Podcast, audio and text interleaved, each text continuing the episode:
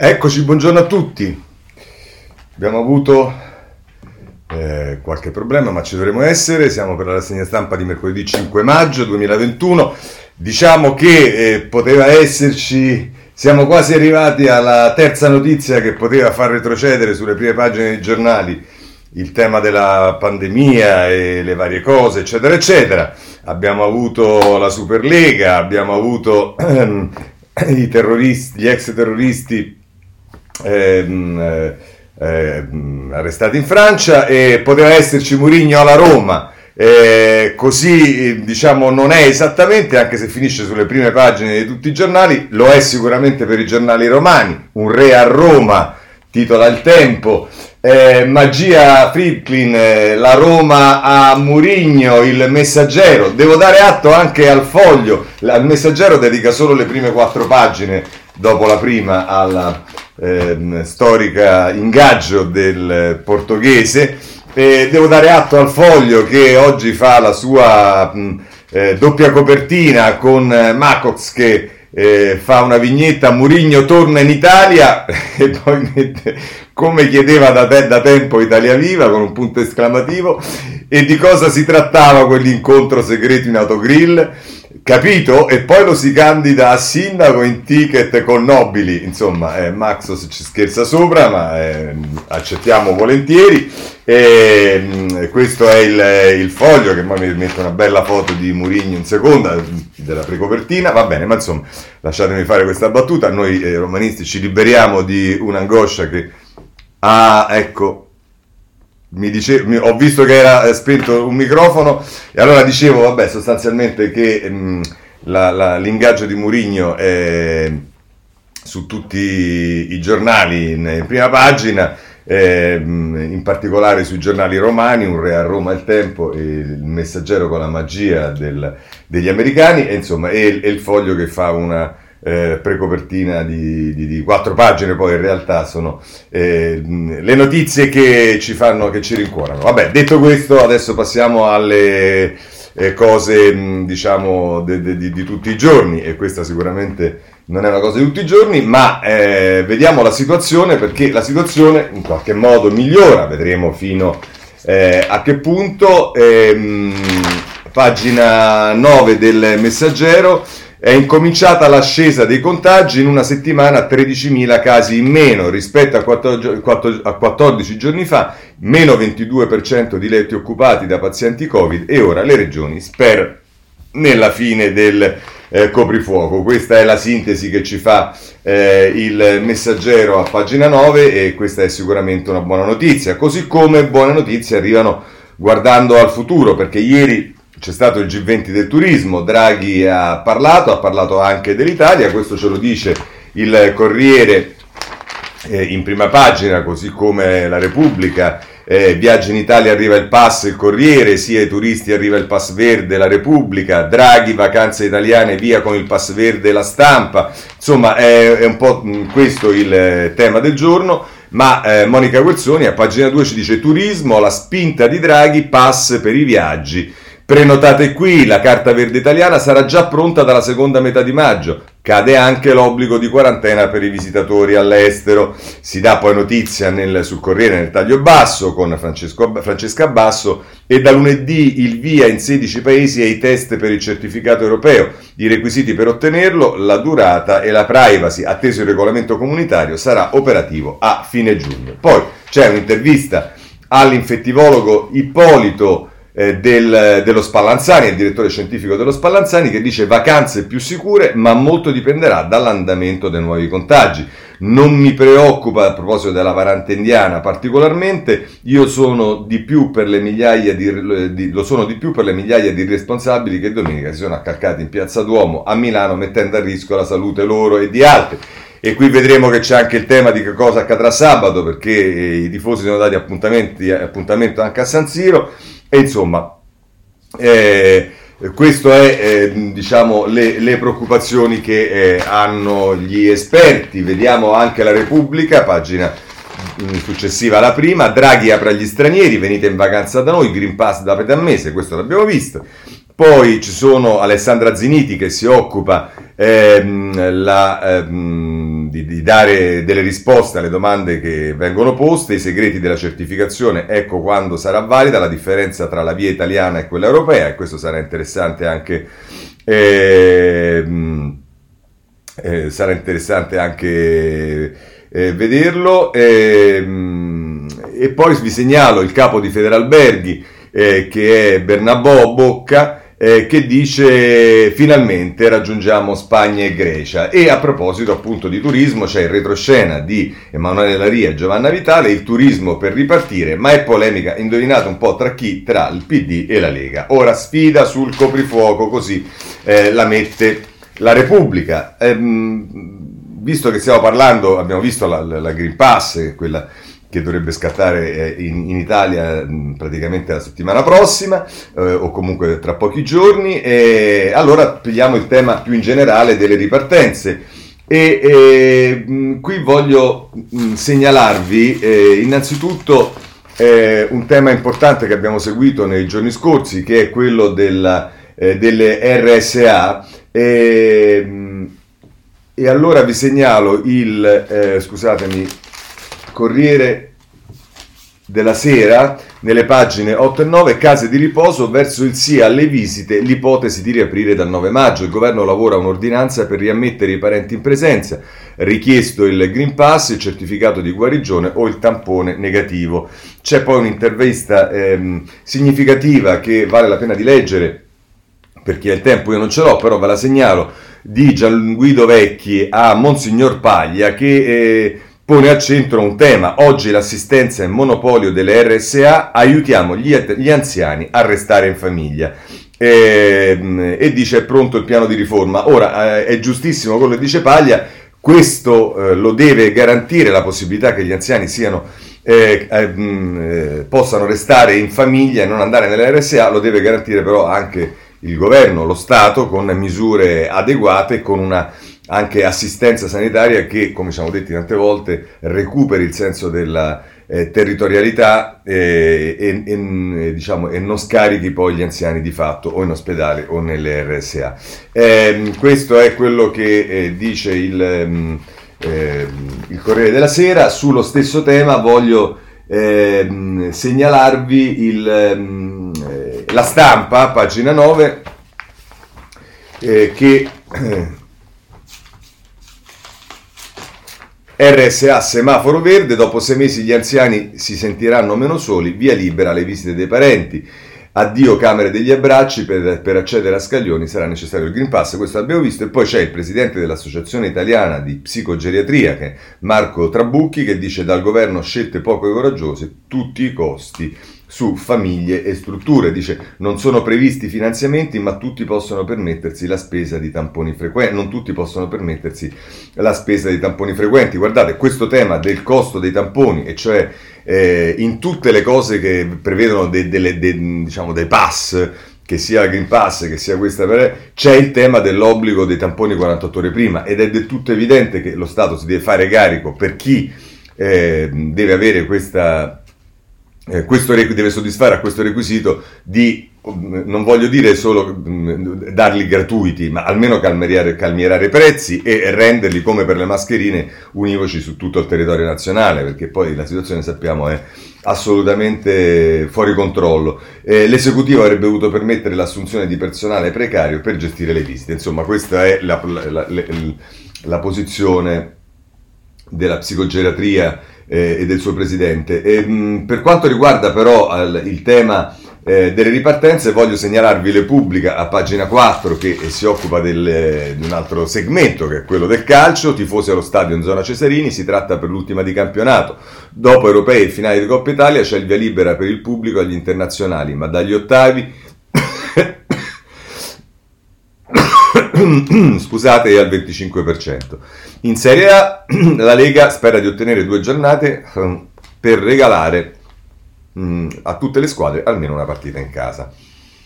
Ehm, e poi nel taglio basso ci si occupa invece dello spettacolo, la primavera dello spettacolo, solo titoli d'essè e niente multisala, i cinema perdono 9 spettatori su 10, questo è il dramma dei cinema e più in generale della cultura piagata dal, dalla pandemia, almeno quanto ehm, la scuola e sotto altri punti di vista anche la ristorazione, ma Vediamo da ultimo, sempre sul capitolo ripartenze, il messaggero perché si occupa di come si attrezzano le città e qui mettiamo insieme il turismo, la cultura, i sindaci, le città d'arte, quali iniziative state prendendo per riportare i turisti eh, nella vostra città? E risponde la Raggi un bollino per certificare il, go- il Covid free e poi invece eh, Brugnaro parla di trasporti e sgravi fiscali per ripartire in sicurezza, e, che è il sindaco di Venezia, e Nardella, che è il sindaco di Firenze, dice faccio un appello a tutti gli italiani, aiutate il bel paese. E, eh, insomma, è così il, messaggero. Chiuderei anche eh, questo capitolo. Per quanto riguarda i vaccini, eh, giornale che sicuramente dà più spazio oggi al tema è La Repubblica, lo fa a pagina 6 con eh, Giuliana Foschini e Fabio Tonacci, l'alt di figliuolo alle regioni, niente deroghe, il piano si rispetta, l'ira del generale con i governatori che mettono anziani e fragili in coda, il richiamo adesso che i decessi sono calati del 26% e i ricoveri di oltre il 30%.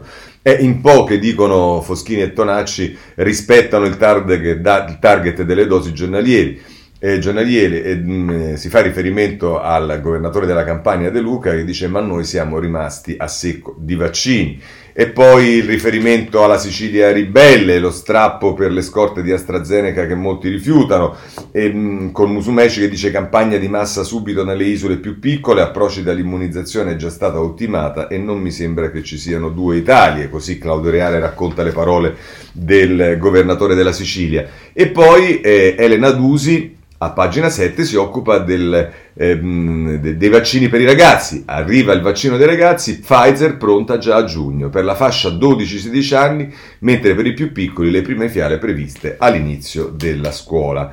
Eh, questo ehm, è il, il, il capitolo eh, vaccini. Ehm, eh, visto che abbiamo parlato di scuola, voglio segnalarvi sulla scuola mh, sostanzialmente eh, due cose, il foglio, eh, togliamo dal foglio questa precopertina su Murigno così lo, lo, lo utilizziamo più agilmente. Ehm, eh, dicevo a pagina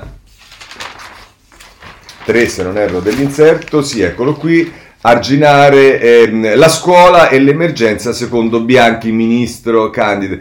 Eh, cioè, cosa dice Marianna Rizzini in questo articolo? Fa riferimento alla eh, presenza ieri di Bianchi alla commissione. Eh, è seduto al suo posto nel bel mezzo della fase d'uscita, si spera, dall'emergenza pandemica il ministro dell'istruzione Patrizio Bianchi, ma a tratti è come se la voglia di guardare oltre fosse talmente forte da farlo sembrare direttamente altrove. E anche se parla di alleviare la piaga del precariato degli insegnanti, molto applaudito dai parlamentari del centro-sinistra, e di come ridurre la dipendenza dagli studenti degli strumenti digitali, approvato anche da una parte del centrodestra, Bianchi, nel giorno in cui va in audizione davanti alle commissioni congiunte Istruzione e Cultura di Camera e Senato, sembra discendere non tanto dalla sua Emilia-Romagna, dove per lungo tempo è stato assessore, ma direttamente da Marte, nel senso che quando fa capire che la DAD resterà Certo, non come ora, ma resterà in qualche forma e che anzi bisogna formare gli insegnanti, già reduci da uno sforzo titanico diversi parlamentari, trasecolano.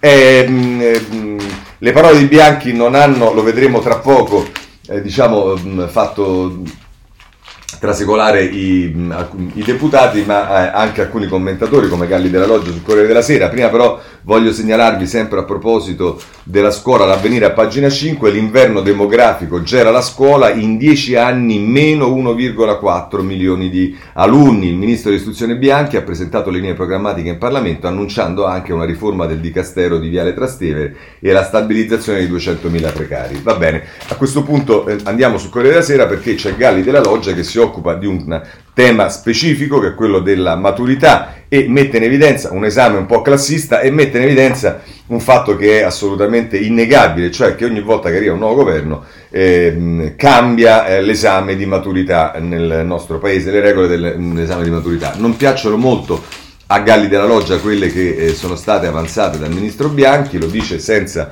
eh, infingimenti a pagina 26 e a proposito di Bianchi dice eh, che anche lui, come tutti i predecessori, arrivata la sua prima stagione primaverile da ministro, è stato preso dalla fregola di lasciare il segno sulle sorti del paese, cambiando qualcosa dell'esame di Stato che conclude il ciclo scolastico, da tempo avviene implacabilmente così. L'Italia è il solo paese al mondo dove ogni anno l'esame suddetto è diverso da quello dell'anno precedente.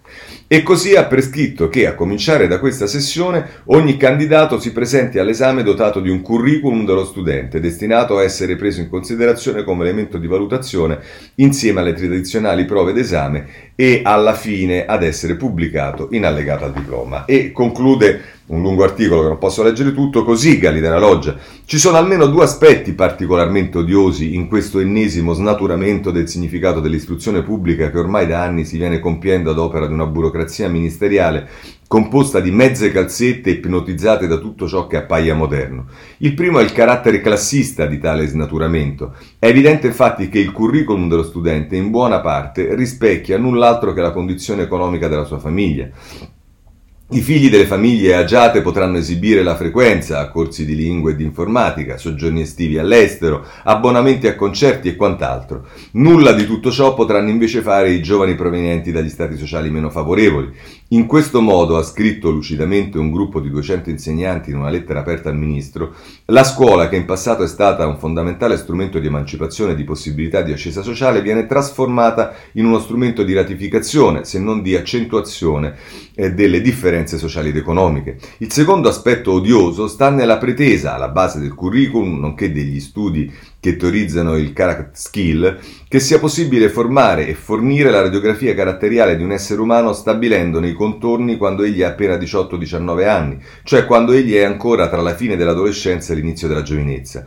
C'è, di, c'è in una simile pretesa l'idea di un fissismo quasi genetico, di una predisposizione predestinazione biologista che è totalmente agli antipodi di una concezione liberamente umana della personalità, come qualcosa sempre capace di evolvere, di, di eh, ricredersi e di mutare, cioè della sola concezione della personalità che la scuola può far propria, dal momento che il motore primo dell'evoluzione e del mutamento ora detti è precisamente il sapere e la conoscenza che essa ha il compito di diffondere. Così Galli della Loggia eh, sul Corriere della Sera a proposito della scuola. Eh, un tema sicuramente trattato oggi sui giornali sono le caratteristiche e la spiega del decreto sostegni che è in discussione al Senato. Se ne occupa il ehm, Corriere della Sera, pagina 5. Eh, IMU, TOSA, Peccano negli aiuti alle imprese. Ehm, alla Camera non ci sarà il tempo per altre modifiche, il decreto va convertito entro il 21 maggio, dice le norme approdano oggi al Senato, previsto il voto di fiducia,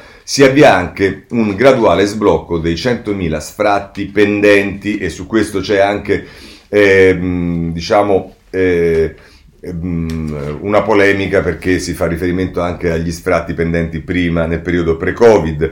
Eh, ovviamente sul Corriere della Sera, qui in questo articolo di Andrea Ducci ed Enrico Marro, trovate tutti i capitoli che vanno dalla casa, morosità si parte dal primo luglio, la famiglia, separati e divorziati, fondo da 10 milioni, e poi il fisco, ricavi giù del 30%, partite IVA esentate, le locazioni, affitti non percepiti, non si paga l'IRPEF, i voucher, contratti di viaggio validi per 24 mesi l'innovazione credito d'imposta cedibile alle banche. La spiega di eh, quello che c'è nel nel, DDL, nel decreto legge sostegni eh, si, mh, mm, la possiamo trovare anche con delle focalizzazioni, in particolare sul Sole 24 Ore ci si occupa degli incentivi 4.0, via libera alle cessione dei crediti d'imposta alle banche, approvato in Commissione al Senato un consistente pacchetto di emendamenti, spazio alla cessione e allo sconto in fattura anche per il bonus mobili e in particolare un altro mm, capitolo è quello della famiglia e a questo si dedica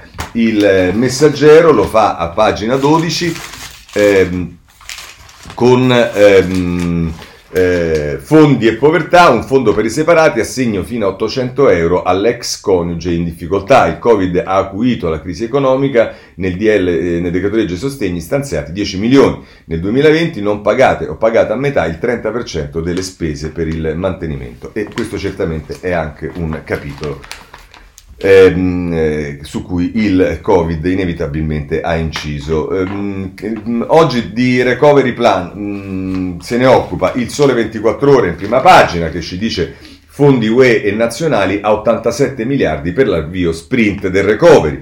E eh, scrive Giorgio Santilli sulla prima del Sole 24 Ore: Non saranno certamente le risorse finanziarie a frenare l'avvio del recovery plan. Circa, ai circa 25 miliardi di anticipo della quota italiana del recovery, eh, che sarà accreditata direttamente da Bruxelles subito dopo l'approvazione del piano, intorno ad agosto si aggiungono infatti i due meccanismi di finanziamento nazionale: da una parte il fondo complementare del, da 30,64 miliardi approvato venerdì scorso con decreto legge dal Consiglio dei Ministri, e dall'altra il fondo rotativo messo in piedi dal governo Conte con la legge di bilancio 2021 che eh, solo per quest'anno vale 32,7 milioni. Il totale fa 87 miliardi abbondanti pronti ad essere utilizzati e ovviamente diciamo noi l'auspicio è che questi soldi siano eh, spesi bene, ma eh, diciamo eh, se saranno spesi bene lo vedremo, certamente il ministro Cingolani in un'intervista al ehm, alla stampa con Niccolò Caratelli, eh, ci dice che Bruxelles approva il recovery italiano, stavolta non falliremo, questa è la garanzia che ci dà eh, Cingolani, dice svolta storica per i nostri figli, abbiamo addosso gli occhi di tutti, non sprecheremo una chance storica tra lentezze e burocrazia. E questo è un impegno sicuramente importante da parte di eh, Cingolani e, mm, e, diciamo speriamo che non sia soltanto un auspicio ma che effettivamente questo accada. Ma noi confidiamo esattamente in questo.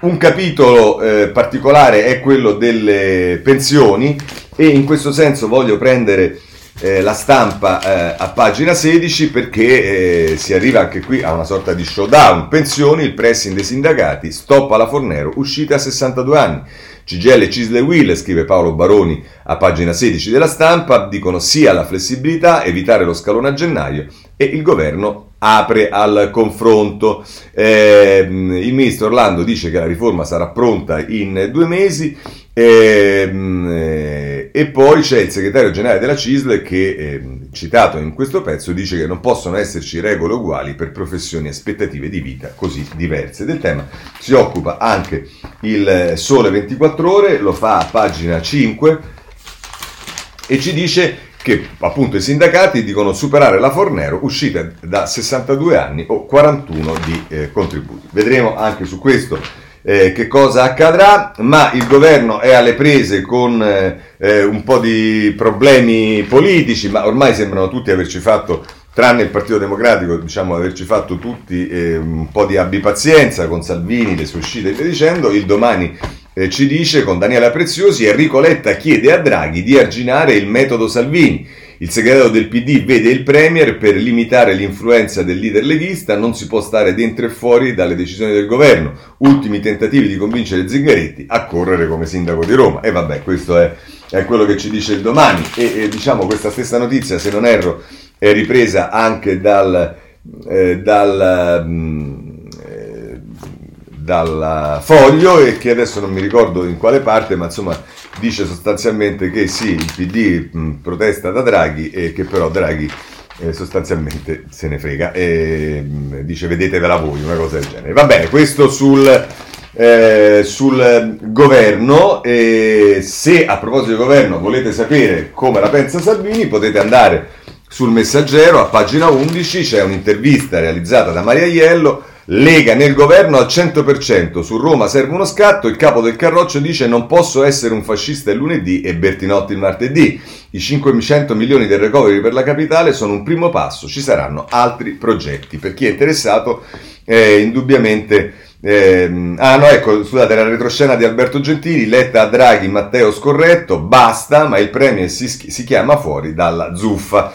Insomma, questo è il clima all'interno del governo che però non mi pare che appassioni più di tanto ormai i giornali. Mentre invece i giornali si appassionano molto e come al tema della loggia Ungheria, anche perché qui le cose stanno evolvendo, purtroppo stanno evolvendo mettendo in luce ogni giorno di più, non fosse bastato tutto quello che è stato il caso Palamara, eh, le eh, l'implosione in qualche modo della magistratura eh, e scendono in campo le prime firme dei giornali, in particolare eh, il Corriere della Sera con eh, Giovanni Bianconi e Fiorenza Sarzanini che firmano in prima pagina un articolo indagato il PM che diede a Davigo i verbali segreti. Bisogna andare poi a pagina 10 e 11 e, mm, eh, e il titolo è Loggia Ungheria, tre inchieste, il PM Storari ora è indagato, l'accusa rivelazione di segreto, oggi da Vigo davanti ai magistrati romani.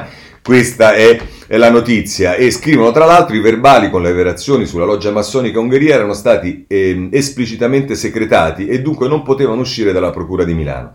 Per questo motivo il pubblico ministero Paolo Storari, uno dei titolari dell'inchiesta, che invece li consegnò nell'aprile del 2020 a consigliere del Consiglio Superiore della Magistratura per Camillo Davino, è adesso indagato per rivelazione di segreto d'ufficio. Ehm, nel taglio basso eh, Virginia Piccolillo sente alcuni di coloro che sarebbero accusati da Arata di far parte di questa loggia, barzelletta o mascalzonata, vieti, ardita, pomodoro e le smentite dei nomi in ballo per l'associazione virgolette coperta.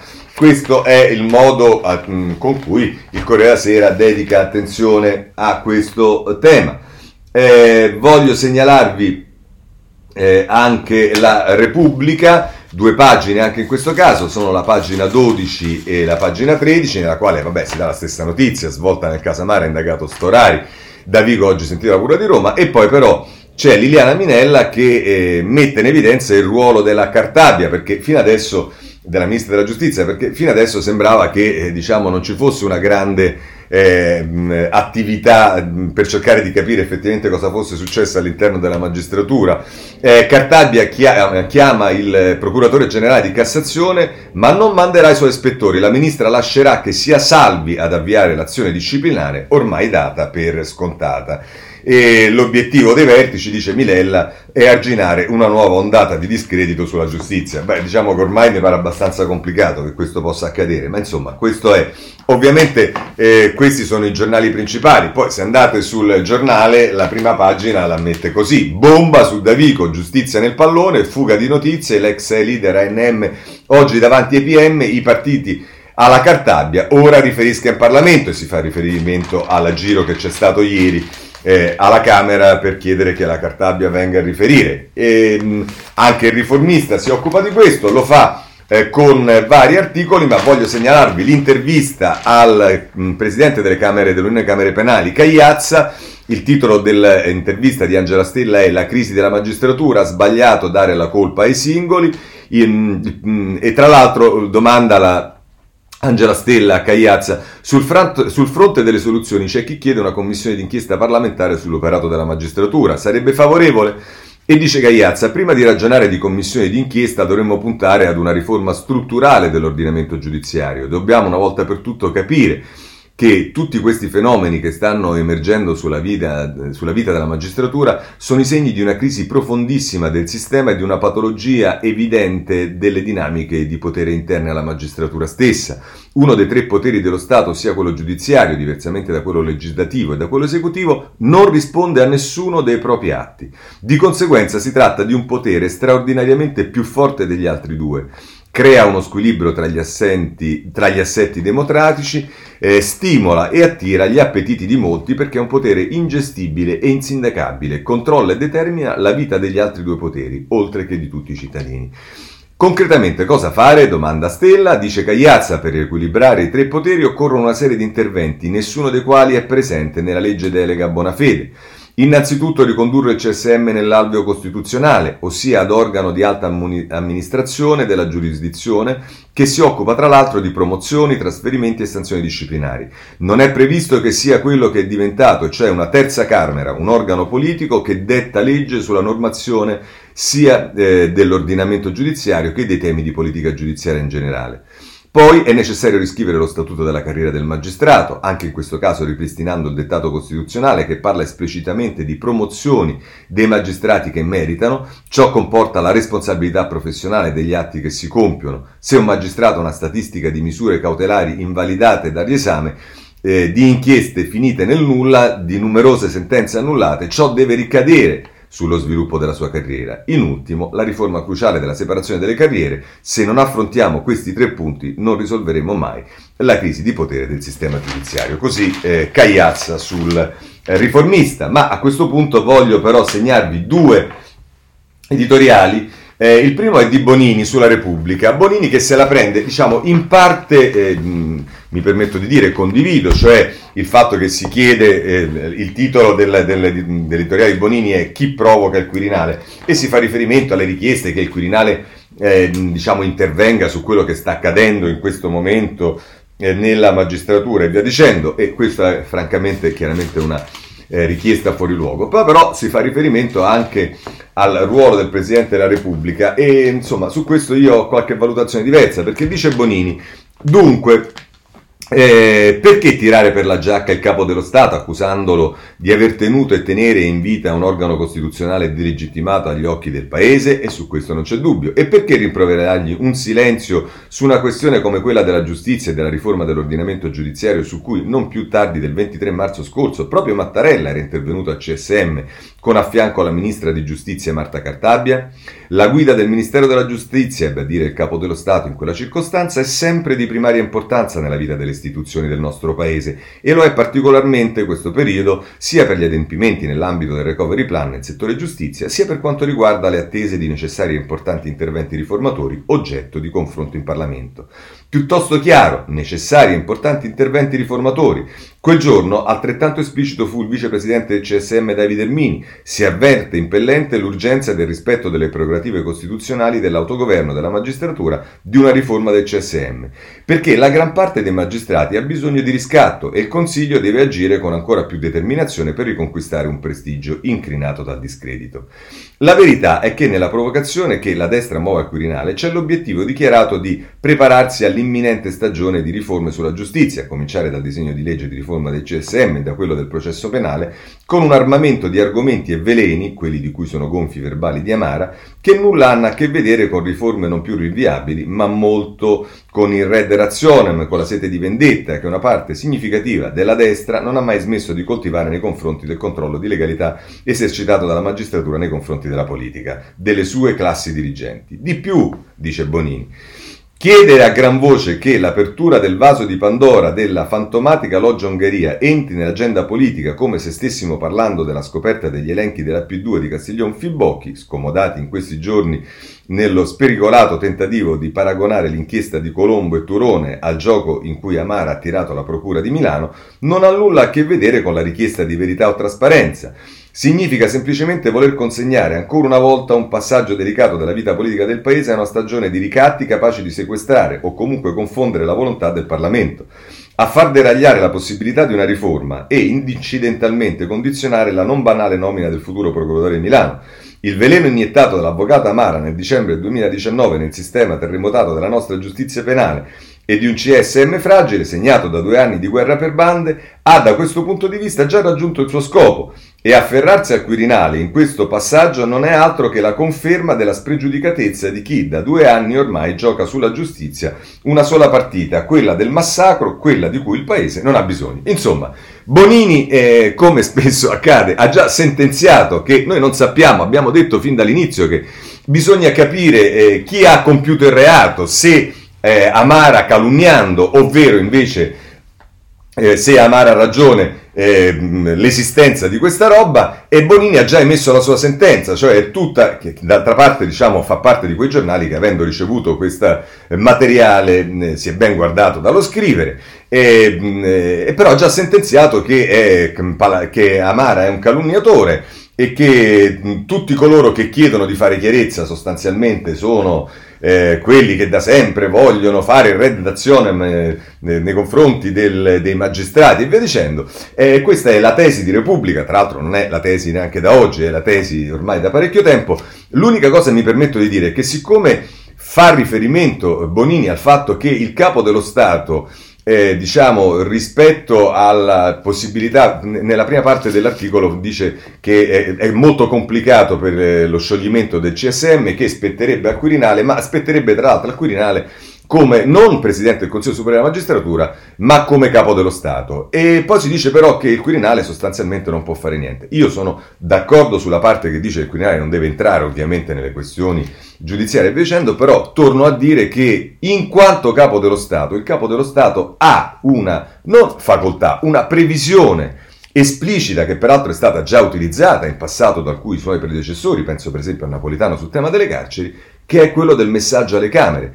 E forse non sarebbe inopportuno e non sarebbe neanche, diciamo, eh, e sarebbe anche utile un messaggio del Presidente della Repubblica che richiami il Parlamento alle proprie responsabilità in tema di riforme. Poi ovviamente sarà il Presidente della Repubblica a stabilire e, e in che modo, ma in, diciamo una sollecitazione a un Parlamento che su questo è paralizzato da tempo, secondo me, eh, sarebbe pienamente all'interno delle facoltà del Presidente della Repubblica. Poi se volete però c'è un'altra editoriale che chiama in questo caso invece in causa Draghi ed è quello di Cerasa, la giustizia amara, mm, amara ovviamente è un gioco mm, rispetto ad Amara, eh, riguarda Draghi. E dice tra l'altro Cerasa, c'è un filo tanto sottile quanto importante che permette di legare all'interno di un'unica appassionante storia il passo falso commesso da Davigo sul caso Amara e i passi futuri che il governo dovrà compiere per trasformare in realtà le promesse contenute all'interno del recovery plan a partire dai temi della legalità e delle legati alla giustizia. La vicenda Davigo Amara è utile a studiare non solo per provare a illuminare le ormai ordinarie conoscenze del circo mediatico, circo che considera giustamente Davigo un punto fortissimo di riferimento di tutte le forze manettarie d'Italia, ma anche per provare a illuminare un problema altrettanto importante, che è quello che riguarda una grave patologia del sistema giudiziario italiano, la sostanziale irresponsabilità di cui gode il mondo della magistratura. In questo senso la vicenda Davigo Amara è piuttosto educativa e se mai ce ne fosse bisogno dimostra che i criteri che i magistrati usano per determinare la colpevolezza degli indagati sono del tutto spropositati rispetto ai criteri che i magistrati usano per giudicare se stessi e rispetto ai criteri che lo Stato usa per giudicare ogni altro dipendente pubblico che svolga una funzione diversa dall'essere eh, un giudice o un magistrato. Conclude eh, poi eh, a pagina 2 eh, così Cerasa e fa riferimento al fatto che i magistrati non passano per la Corte dei Conti, cioè tutta una serie di cose, e dice il tema sta certamente a cuore al Presidente del Consiglio, ma un governo che vuole essere ambizioso nella programmazione dei prossimi anni non può far finta che l'irresponsabilità di cui gode il circo mediatico giudiziario non abbia qualcosa a che fare con la fuga del Paese dalle sue responsabilità. E la prima occasione utile per misurare il coraggio che avrà il governo su questo tema coincide con il prossimo decreto sulla semplificazione, il Recover Italia. Caro Draghi e cara Cartabia, passa prima di tutto di qui, così c'è rasa sul foglio. Visto che siamo in tema di eh, cose diciamo strane che accadono eh, nella magistratura, c'è un altro tema che eh, non nei grandi giornali, eh, il, eh, il Corriere della Sera dà notizia se non sbaglio, eh, a pagina 7 di un'interrogazione, pensate un po', del Movimento 5 Stelle sulla vicenda dell'incontro Renzi e lo 007, il Movimento 5 Stelle attacca, ma Salvini lo difende. E, e dicevo, i grandi giornali non intervengono su questo, però eh, voglio segnalarvi eh, invece due editoriali. Il primo è quello di Sansonetti sul riformista, eh, l'agguato della RAI a Renzi, roba d'America Latina anni 70. Si è aperta una gran polemica sull'agguato della televisione di Stato a Matteo Renzi. Probabilmente nella storia della RAI non ci sono precedenti di uso del servizio pubblico per creare polemiche fasulle e con mezzi molto discutibili. Persino Salvini, storico avversario, è intervenuto a difesa del leader d'Italia Viva. Cosa è successo? Una signora amica di Report, la trasmissione ex Gabbanelli, che passava per caso nell'autogrill di Fiano, romano, non perché avesse ricevuto un'imbeccata da qualcuno dei servizi segreti, ma così, semplicemente perché spesso al mattino le signore amiche di Report vanno a fare colazione all'area di servizio di Fiano, ha visto un tipo losco, questa signora, pare che legga spesso eh, i tratti di Lombroso, e si è chiesta, ma cosa ci fa questo tipo losco? Non è che vorrà incontrare Renzi? E poi ha visto Renzi avvicinarsi e poi ha scoperto che questo tipo losco era un tal Mancini, candidato dall'ex Premier Conte al vertice dei servizi segreti, ma bloccato dalla crisi di governo provocata proprio da Renzi. Vi chiedo, cosa c'è di male a incontrare per caso o no un uomo dello Stato che è in corsa per un posto di vertice? Non si sa, ma Report ci ha costruito un gran baccano seguito e spalleggiato dal suo quotidiano di riferimento, cioè dall'organo dei 5 Stelle diretto da Marco Travaglio. Report è una trasmissione del servizio pubblico. Del servizio pubblico? Sì, sì, datemi retta, è così. Pubblico in che senso? Beh, vabbè, io a parte io già ho più di 20 denunce penali e civili da parte di magistrati vari e anche una censura dell'ordine dei giornalisti perché ho criticato un magistrato. Vi pare che insisto? PS, in realtà un precedente c'è. È l'agguato sempre di report a Di Pietro nel 2013, con il quale il partito di Di Pietro fu liquidato. E nacque Grillo. Così il riformista, che poi su questo c'è anche un articolo di Aldo Torchiaro a pagina 5, il mistero del video costruito contro Renzi, Salvini interviene a difesa dell'avversario politico, ho incontrato decine di agenti dei servizi segreti, il leader di Italia Viva smonta il servizio di Re 3. E a proposito di Renzi che smonta il servizio di Re 3, voglio leggervi un divertito eh, editoriale di Giuliano Ferrara, eh, sul foglio che la mette così, eh, ha, ha, raccontato di, che lui, insomma, di, anche lui fa riferimento a Di Pietro, al Mugello, eh, a tutta una serie di cose, dice che mh, Renzi mh, gli, gli, sta simpatico ma lo ha criticato e continua a ricriticarlo per come ha lavorato sulla cosa del, del, del, del mh, governo Conte, eccetera, eccetera, e poi dice ieri mattina ho visto che Arturo Parisi, un altro riformista serio e impegnato, rilanciava su Twitter un video di Renzi di 40 minuti. Ho avuto paura che fosse verboso, ma mi sono fidato dell'istinto, anche perché la storia di videare l'intruso molesto, perfino nella forma del giornalista investigativo, non parliamo di un, di un Chiambretti, eh, non mi era estranea. Un mattino mi ero trovato il postino della Procura di Milano sotto casa, su una sedia a dondolo che aspettava di farmi la festa in clima di monetine e post monetine. Mi raccomando, sempre il libro di Facci, leggetelo. Chiamai una troupe di Fininvest che venne cortesemente e quando scesi il Chiambretti si vide inchiambrettato da telecamere che lo aggredirono alle spalle come nei migliori agguati indiani con le quali camere, le, con le quali camere lo prendevano allegramente per il sedere. Non ne fu contento e la sera si rivede in una trasmissione intitolata appunto Il Chiambretti inchiambrettato ma i giornali erano con lui, io ero più impopolare di Renzi, come mi è successo spesso nella vita, la cosa passò sotto silenzio stampa. Spinto da curiosità, non mi sono staccato dal video di Twitter per un istante. 40 minuti di assoluta goduria. L'intervistatore era alla pari con il politico intervistato che lo riprendeva tranquillo. Renzi risultava simpaticissimo. Il piccolissimo inquisitore faceva una figura di servo sciocco della libera informazione. Anche qui andiamo a pagina 2 e, e continua Ferrara. Appena ricorreva ai soliti eh, investiga- dell'investigativo, strano giro di soldi che era andato a fare a Dubai, va bene, c'è la gente, ma andiamo alla sostanza, mi parli del Rinascimento Saudita che ci faceva a Fiano Romano con una spia, veniva rimbeccato con grazia, astuzia, cortesia formale e risultava vittima di controinsinuazioni legittime, al contrario delle insinuazioni sue. Uno spasso e una lezio magistralis in fatto di rapporti tra politica e giornalismo. Si divertiva come il gatto con il topo, l'uomo più impopolare d'Italia che è una medaglia non da poco. Le domande risultavano non solo inutili, ma perniciose per chi le faceva e le risposte dolci e velenose come quei babbi pieni di zucchero e cioccolata buonissimi che Mancini suole regalare al capo del partito scissionista del PD, che credo sia un tipo goloso. Dopo il lungo assedio dei vent'anni di Berlusconi, quando sedevo al desco de, con i Previti, Letta, i Biondi, Contestabili e tanti altri meravigliosi commensali e cercavo di far passare l'idea che Napolitano era meglio della Bonino, che con Casini e Fini era meglio non litigare, che Affano era buono per l'avvocatura, che bisognava frustare il cavallo e eseguire la lettera della BCE facendo un sacco di belle riforme, propositi non sempre seguiti, diciamo, e da quando finì la battaglia per la, consentire al cavaliere di fare in privato le festicciole che voleva senza essere pedinato e inquisito nel segno del comune senso del pudore, ecco, è da allora che non frequento uomini politici, Renzi compreso.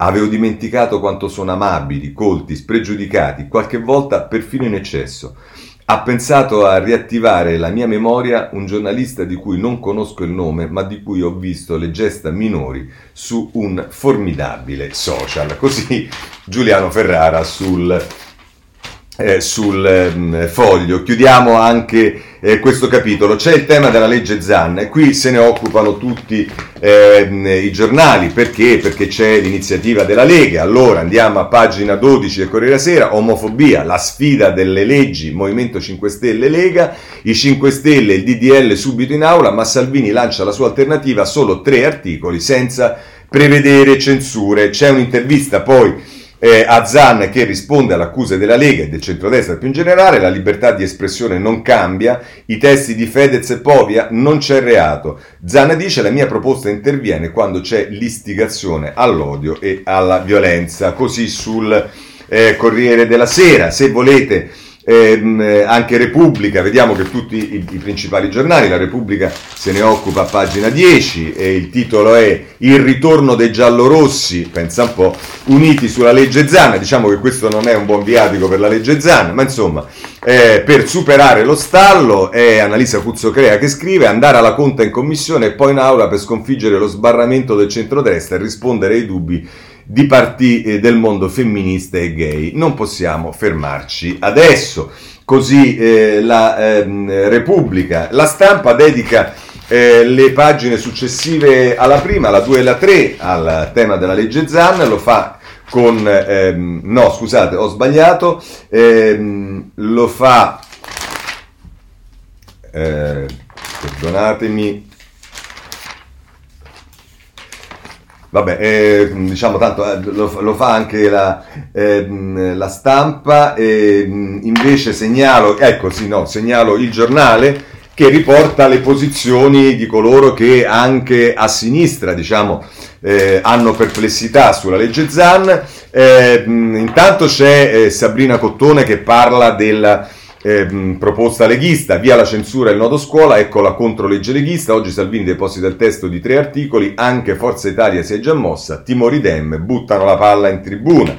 E, eh, ma dicevo, eh, il, il, giornale con Felice Manti mh, dice è pasticciato e da rivedere, sinistra e gay bocciano il testo, femministe sul piede di guerra, contrario l'ex leader arcigay Mancuso, è folle sparare eh, separare il sesso dal genere e viene riportata anche la presa di posizione del segretario del Partito Radicale Transnazionale Maurizio Turco e anche il radicale turco smonta la proposta, non si cancella l'omofobia con le sanzioni. Questo eh, sul eh, giornale voglio segnalarvi ancora ehm, eh, a, a, proposito di questo tre commenti che non ho la possibilità di eleggere ma sono quello del eh, Saraceno e di Caterina Soffici sulla eh, stampa, pagina, nella pagina dei commenti, a pagina 21, vi dico subito, eh, la Saraceno dice eh, omotransfobia, quante bugie, invece la Soffici se la prende con coloro che a sinistra sono contro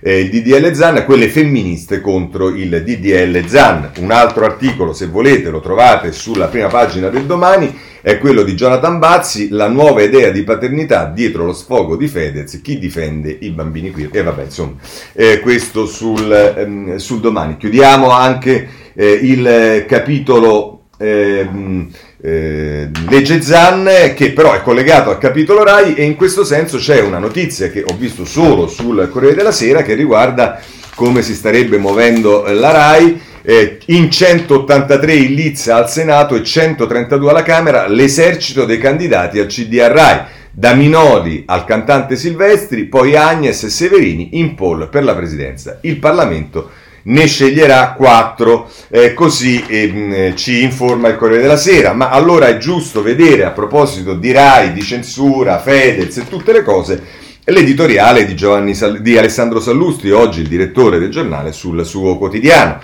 Altro che Fedez, censura su PM, fuori la RAI dalla politica. È proprio vero, tutto cambia perché nulla cambi. Fuori i partiti dalla RAI, urlano un po' tutti i partiti dopo il caso di Fedez al concettone del primo maggio.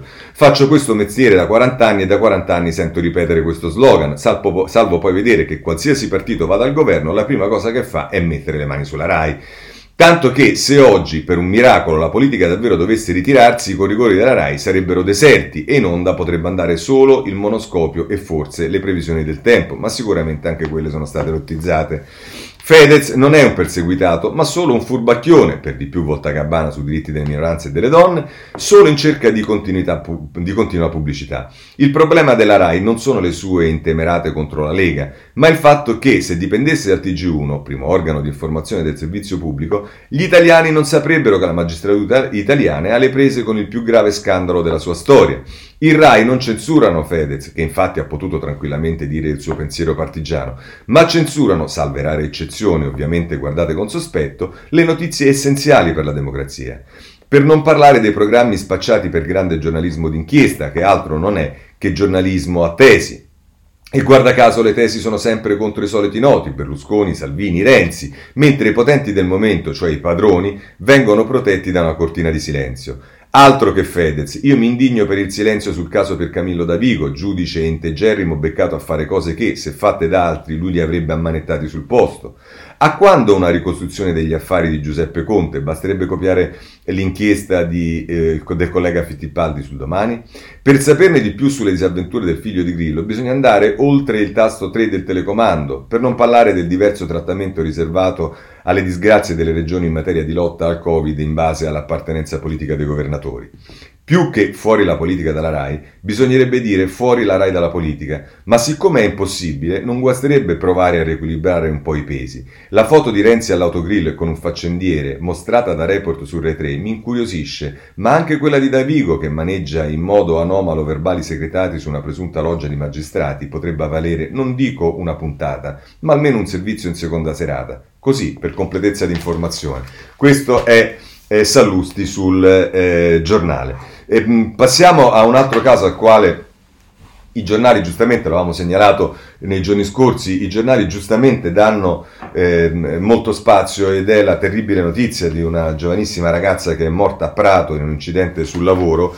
Eh, il Corriere della Sera eh, ne dà notizia ehm, pagine, nelle pagine 20 e 21, nella stanza vuota di Luana era in fabbrica per il suo bimbo ed è Elvira Serra che è l'inviata a Pistoia eh, del Corriere della Sera che parla con la mamma di questa ragazza, era in fabbrica per il suo bimbo, ehm, la mamma dell'operaio uccisa da un rullo, ieri dovevamo festeggiare. E poi segnalo, segnalo Silvia Avallone nella pagina accanto che fa un ritratto di questa ragazza, i turni, i selfie, la vita operaia e i sogni, e i sogni dei vent'anni. Eh, lavorare e morire per quei quattro soldi che coincidono con un po' di rispetto e di speranza. La trama della storia è fatta soprattutto da persone così che non hanno monumenti.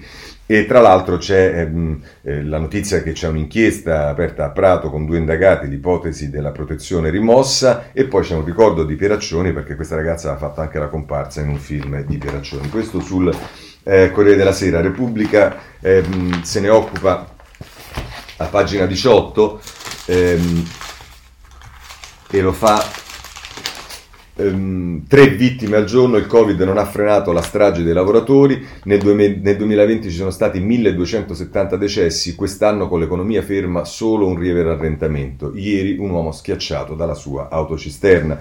E, e insomma, eh, Stefano Massini 22 domande su quelle vite ingoiate dagli ingranaggi, perché la macchina non si è fermata, quella ragazza aveva una formazione, le chiamano morti bianche, ma davvero sono senza colpevole e poi c'è eh, invece Ernesto Ferrara che anch'esso è inviato a Pistoia e anch'esso eh, parla con la madre e, e, e, ricostruisce il ritratto di questa ragazza, la fabbrica, il sogno del cinema, Luana voleva solo un futuro.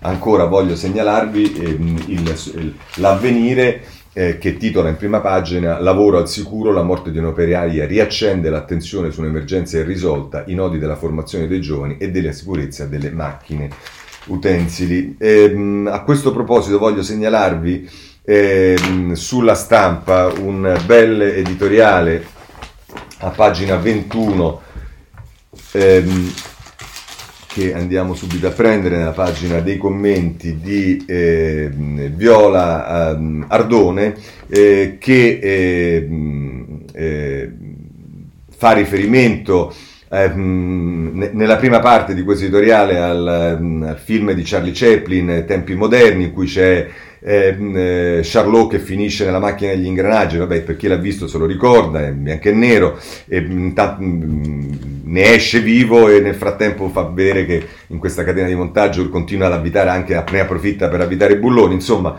e poi la mette così. Eh, oggi nel 2021 torniamo a scoprire che il, corpo, co- che il, corpo, a corpo tra uomo e macchina è una battaglia che si combatte ancora in Italia e nel mondo e che le macchine possono ancora mangiare le persone non solo simbolicamente ma anche letteralmente. Scopriamo che un posto di lavoro che dovrebbe essere luogo di vita può diventare un luogo di morte e che i nostri tempi moderni, tanto moderni, non lo sono affatto. E lo scopriamo attraverso la storia di una ragazza così giovane e graziosa che al solo guardarla viene da pensare a tutta la vita davanti. È vero, eh, eh, è una, una, cosa molto giusta questa che dice Erdone, dava, dava veramente questa sensazione la foto che, che si vede sui giornali. Un lavoro, una famiglia, una figlia, la fiera bellezza della giovinezza e dei progetti ancora in boccio, le fondamenta di un'esistenza da costruire, l'immagine del futuro, insomma e leggere dell'ennesima morte sul lavoro a pochi giorni di distanza dalla ricorrenza che dei lavoratori ricorda i diritti e le lotte è ancora più doloroso perché ci sbatte davanti agli occhi, proprio attraverso gli occhi di quella ragazza, che il tempo è una grandezza a più dimensioni. Per alcuni passa veloce, per altri invece resta fermo, come un orologio rotto. Tra noi e il buffo operaio, con i baffetti, si riferisce a Charlotte e a Charlie Chaplin, spazzola... Eh, eh, impersonato da Chaplin, c'è quasi un secolo di storia, autostrade informatiche, dati che viaggiano a velocità sempre maggiore, dispositivi così sofisticati da sconfinare nel magico e nel misterioso, mutamenti sociali, economici, politici, di costume. Ma per Luana Dorazio e per tutti quelli che come lei Ancora rischiano la vita lavorando, non è passata nemmeno un'ora. È sempre lo stesso tempo, un tempo in cui il corpo dell'uomo è fragile e esposto alla potenza della macchina, un tempo capace di fagocitare in pochi minuti la vita di un operaio, la sua famiglia, i suoi sogni e bisogni, il suo sorriso. Il tempo dei diritti scorre ancora più lento di quello della tecnologia, dell'economia, della scienza, delle comunicazioni. Il tempo dei diritti è un tempo da costruire giorno per giorno, ricordando ogni singola vita interrotta, ogni famiglia spezzata, ogni sorriso cancellato, altrimenti per noi non saranno mai tempi moderni. Molto bello questo eh, editoriale di Viola Ardone sulla stampa, su una vicenda tristissima e dolorosissima. Bene, eh, male anzi, ma mh, mm, chiudiamo la rassegna dando rapidamente delle notizie. Intanto Condorelli, quello dei dolcetti, eh, denuncia, ce lo dicono eh, diversi giornali, denuncia il pizzo ed è una notizia che ovviamente fa, fa, clamore sui giornali. La stampa continua a seguire le vicende di Ciro Grillo, lo fa a pagina 12, svegliata dalle urla di, del figlio di Grillo, Silvia era sconvolta. La deposizione di Roberta, amica della ragazza vittima dello stupro di gruppo, ci offrirono della marijuana. Ciro era arrabbiato perché lei era con un altro. Queste sono le cose che escono fuori eh, dall'indagine che ricevono i giornali. E, ehm, a proposito di inchieste vi segnalo che eh, mi pare solo il domani o comunque domani con una certa attenzione si occupa della vicenda Ubi Banca Bazzoli o Bazzoli, la procura chiede di condannare Bazzoli a 6 anni e 8 mesi, il mego processo Ubi Banca a 4 anni dalla richiesta di rinvio a giudizio, i magistrati di Bergamo chiedono condanne complessive per 82 anni, 5 anni per Massia Segnalo che quattro anni dalla richiesta di rinvio a giudizio, così questo tanto perché a proposito di giustizia poi dal centro-destra attacca, tutti ci inventiamo e vabbè. Eh, per quanto riguarda i migranti, oggi è l'avvenire a mettere in evidenza ehm, diciamo, la situazione drammatica, e in particolare quella dei minori, triplicati morti in mare e allarme bambini soli. È Daniele Fassini che eh, ne parla durante lo sbarco a Trapani della Sea-Watch. L'ONU torna a chiedere un'operazione di soccorso nel Mediterraneo coordinata dall'Unione Europea. Le ONG accusano Roma e Bruxelles di complicità nelle deportazioni. Così sull'avvenire. Passiamo alla, alla politica internazionale. Eh, no, anzi, prima vi segnalo mm, il messaggero è l'unico che dà ancora notizie su eh, Alitalia, lo fa a pagina eh, 19. Eh, All'Italia l'offerta di ITA sul tavolo, 280 milioni per il ramo aviation. Eh, poi dicevo politica internazionale, intanto segnalo il Corriere della Sera che in prima pagina e poi dedica due pagine, ricorda nel giorno e nei giorni in cui c'è eh, l'abbandono dall'Afghanistan dei, delle forze della Nato, in particolare dell'Italia, eh, ricorda eh, i, eh, le storie dei 53 caduti in Afghanistan, sono due pagine, la 16 e 17, a cura di Andrea Nicastro. Poi c'è la notizia delle elezioni a Madrid con i popolari che sbancano ma non hanno voti a sufficienza e però insieme all'estrema destra governeranno Madrid, eh, che sarebbe diciamo un, anche una strada che potrebbe poi riguardare le politiche nazionali. Per quanto riguarda invece i rapporti tra eh, la, ehm, l'Unione Europea e non solo cioè, l'Europa e la Cina, eh, segnalo il eh, Corriere della Sera G7 a Londra contro Cina e Russia, una lega delle democrazie. Di Maio sia al dialogo ma al rispetto dei diritti umani. Roma, Londra, accordo post-Brexit in, visi, in vista. Segnalo su, non, non ho tempo di leggerlo, ma vi segnalo il buongiorno di Eh, Feltri oggi sulla stampa che si occupa del Movimento 5 Stelle, giro, giro tondo e fa riferimento ai mille cambi che ha fatto il gruppo eh, cioè che hanno fatto i deputati europei del Movimento 5 Stelle eh, che eh, stanno per finire nel eh, PSE.